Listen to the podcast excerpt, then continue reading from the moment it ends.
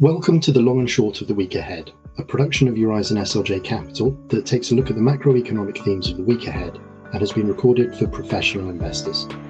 My name is Matt Jones, Head of Distribution for Eurizon SLJ Capital, and I'm joined today by Neil Staines, Senior Portfolio Manager.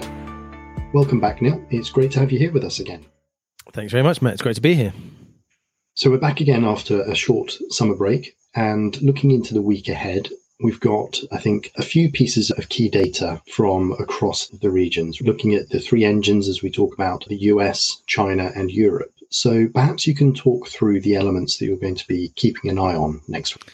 Yeah, absolutely. Thanks, Matt. The complex macro backdrop continues for global financial markets as geopolitics, energy supply, uh, and global inflation dynamics provide a difficult backdrop for businesses, for consumers, and for policymakers alike. This week, following on from the big focus of last week, the Jackson Hole address from Fed Chair Powell on the economic outlook, a topic that we will cover in more detail in a blog early next week. We get a raft of first tier data from the US. Consumer sentiment on Tuesday, a key focus of policymakers globally in their assessment of financial conditions and consumer activity. How much and how fast and how sensitive even the consumer is to monetary policy tightening. Manufacturing ISM on Thursday, key gauge of activity in the sector. Will the index maintain expansionary territory, especially with the PMI equivalent dipping into contraction? Doing so would be a positive surprise. But the big focus will be on Friday and payrolls. The labour market is a key battleground for Fed policy. The path to a soft landing necessitates cooling labour markets without significant job losses, and this has severe implications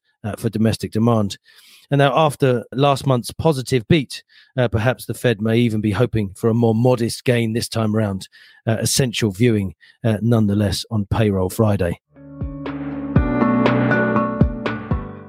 Secondly, next week we get the latest PMI data from China with the August readings. And with one of the world's three major engines faltering at the current juncture, or at the very least, acutely vulnerable as Europe's energy crisis questions the sustainability of their economic model.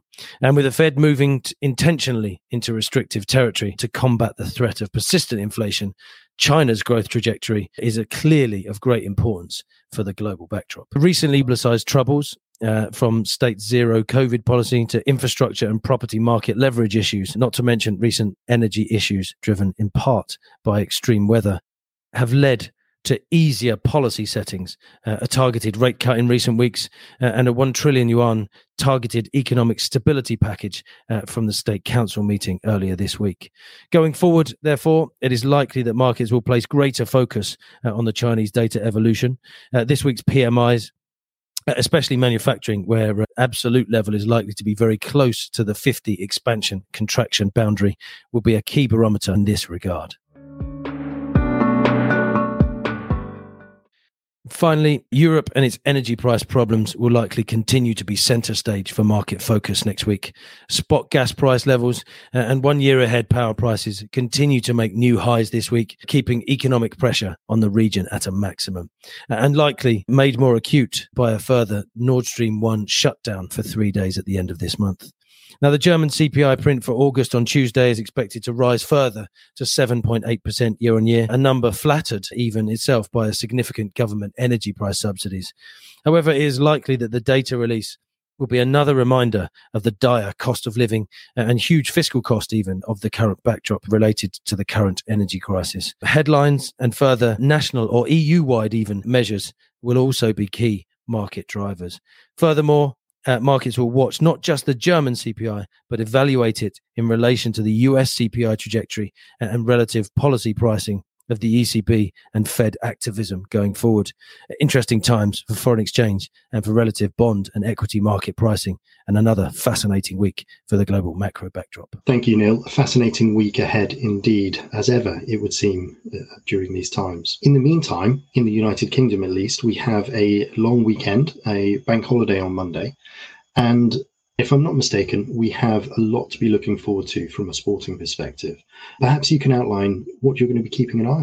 Absolutely, yeah. Thanks, Matt. It's a, a, massive, long weekend for sport this weekend. There's a full Premiership schedule: Leicester against Chelsea and Villa against West Ham. Probably the pick of this week's action. West Ham will be hoping to carry their European form back into the Premiership, where it's been sadly lacking this season. We have the culmination of the second test, England versus South Africa from Old Trafford, England needing a win to level the series there.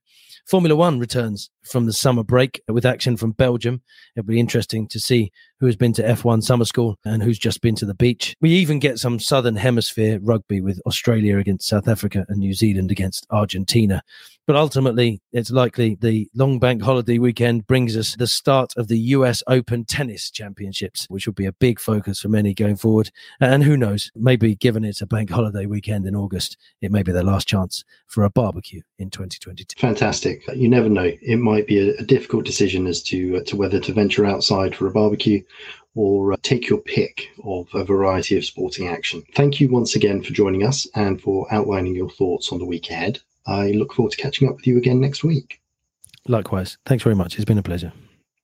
Thank you for joining us for the long and short of the week ahead. Further insights are available on our website eurizonSLJcapital.com. We look forward to you joining us again next week for more insights into macroeconomic events and the long and short of the week ahead. Information, data, and views were accurate as at the time of recording.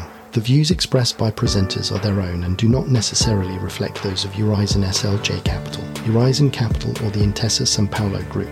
The information and opinions contained in this recording are for information purposes only and do not purport to be full or complete. The recording is directed to professional investors only and is not intended for and should not be relied upon by other investors. Information in this recording does not constitute an offer to buy, sell, or the solicitation of any offer to buy or sell securities and or any derivatives.